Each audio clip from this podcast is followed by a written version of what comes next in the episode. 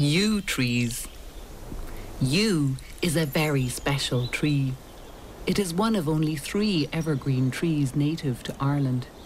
It was considered a sacred tree in pre-Christian times. Yew trees grow in cemeteries, churchyards and sacred sites, places where we bury the dead, places where we go to consider the mysteries of life, death, and perhaps the realms in between. There is barely a graveyard in the country without a few yew trees growing.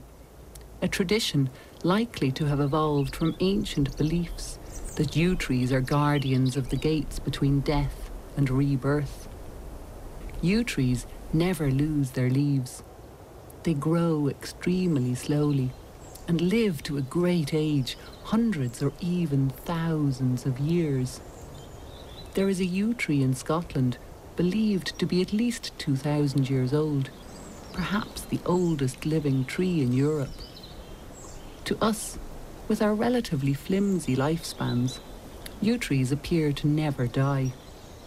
So it makes absolute sense that these, the oldest trees, would come to symbolize the transcendence of death. Sites of Christian worship were often supplanted on pre-existing sacred sites and pagan traditions incorporated into the new customs.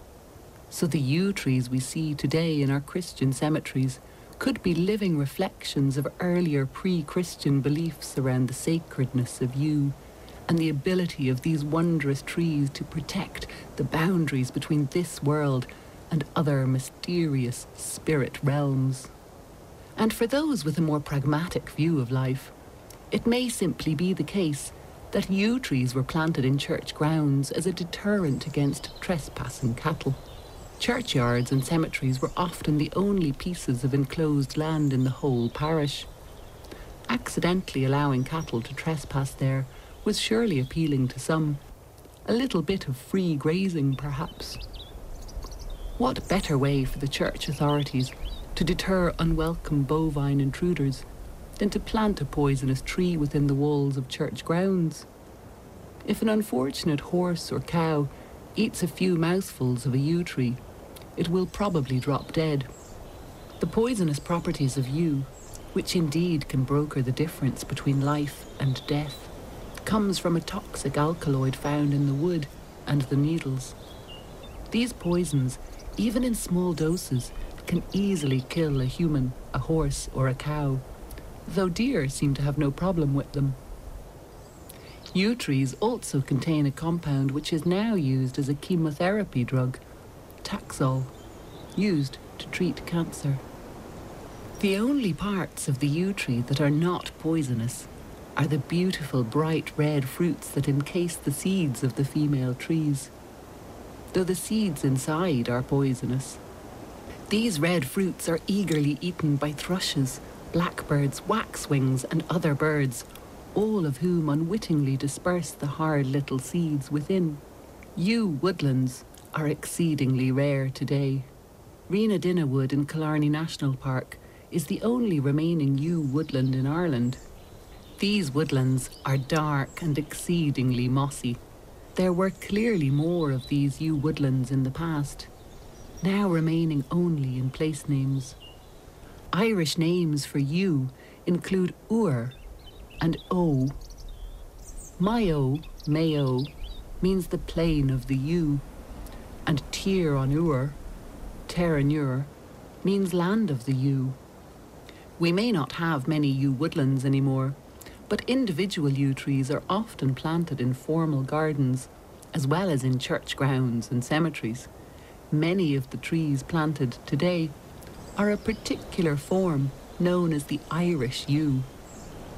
Back in 1740, a man called George Willis was out walking the limestone lands around Cuilcagh Mountain. Mr. Willis spotted two small yew trees that were distinctively different from their counterparts. So he dug them up and transplanted them to the grounds of the nearby Florence Court estate in County Fermanagh. One of these young trees did indeed turn out to be exceptional, now known as the Florence Court yew. Due to a genetic mutation, it grows in a more upright and compact form than the rest of our native yew trees.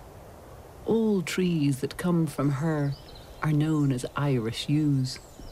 Today, 280 years after Mr. Willis spotted and transplanted the mother of Irish yews, her cuttings are growing in graveyards, landscaped gardens, and demesnes all over Ireland and Britain. Each and every specimen propagated from the original Florence Court yew, the revered mother of all Irish yews. Yew trees are coming into their own at this time of year. On the eve of All Saints' Day, also known as All Hallows' Eve, a predecessor to Halloween, there is a tradition that a branch of yew would be cut and brought to the tombs of those who had recently died, to guide them in their return to the land of the shadows. Yew is very much a part of Halloween as the traditions of our ancient ancestors morph through culture as time goes on. Our customs and beliefs change with each new generation. But to a yew tree, growing slowly for hundreds and hundreds of years, a human generation is a tiny parcel of time. They bear witness to our comings and goings, the trivia of our days and our decades the unfolding of enormous cultural shifts, all relatively insignificant from a yew tree's perspective. Like I said, yew trees are exceptional, perhaps transcending death or guarding the gates to other realms, but certainly alive for a very long time. We might all do well to find solace in the yew tree's expansive take on time.